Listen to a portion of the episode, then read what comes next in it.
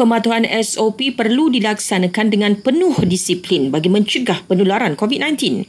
Berikut nasihat pakar perubatan kesihatan awam Dr. Muhammad Hazizi Muhammad Hassani menjelang cuti persekolahan bermula hujung minggu ini. Adalah amat digalakkan untuk menjalani ujian kendiri RTK saliva sebelum keluar bercuti pastikan anda bersama ahli keluarga amalkan pematuhan SOP pemakaian pelitup muka dan penjarakan fizikal sepanjang masa sebaiknya elakkan mengunjungi tempat yang terlalu sesak seperti restoran yang mempunyai terlampau ramai pelanggan.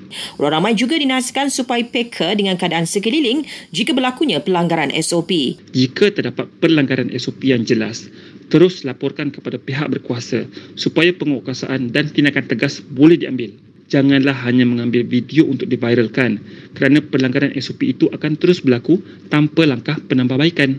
Tambahnya semua pihak bertanggungjawab dalam memutuskan rantaian jangkitan COVID-19.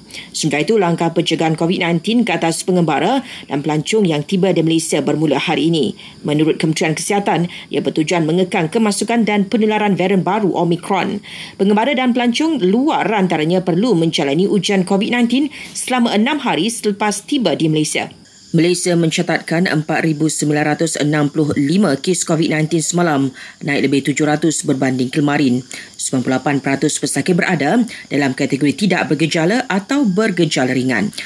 Kemasukan pesakit COVID-19 ke PKRC di Kelantan masih tinggi, iaitu 100 hingga 200 orang sehari. Menurut Jabatan Kesihatan Negeri, ia melibatkan 9 PKRC yang masih beroperasi di seluruh Kelantan.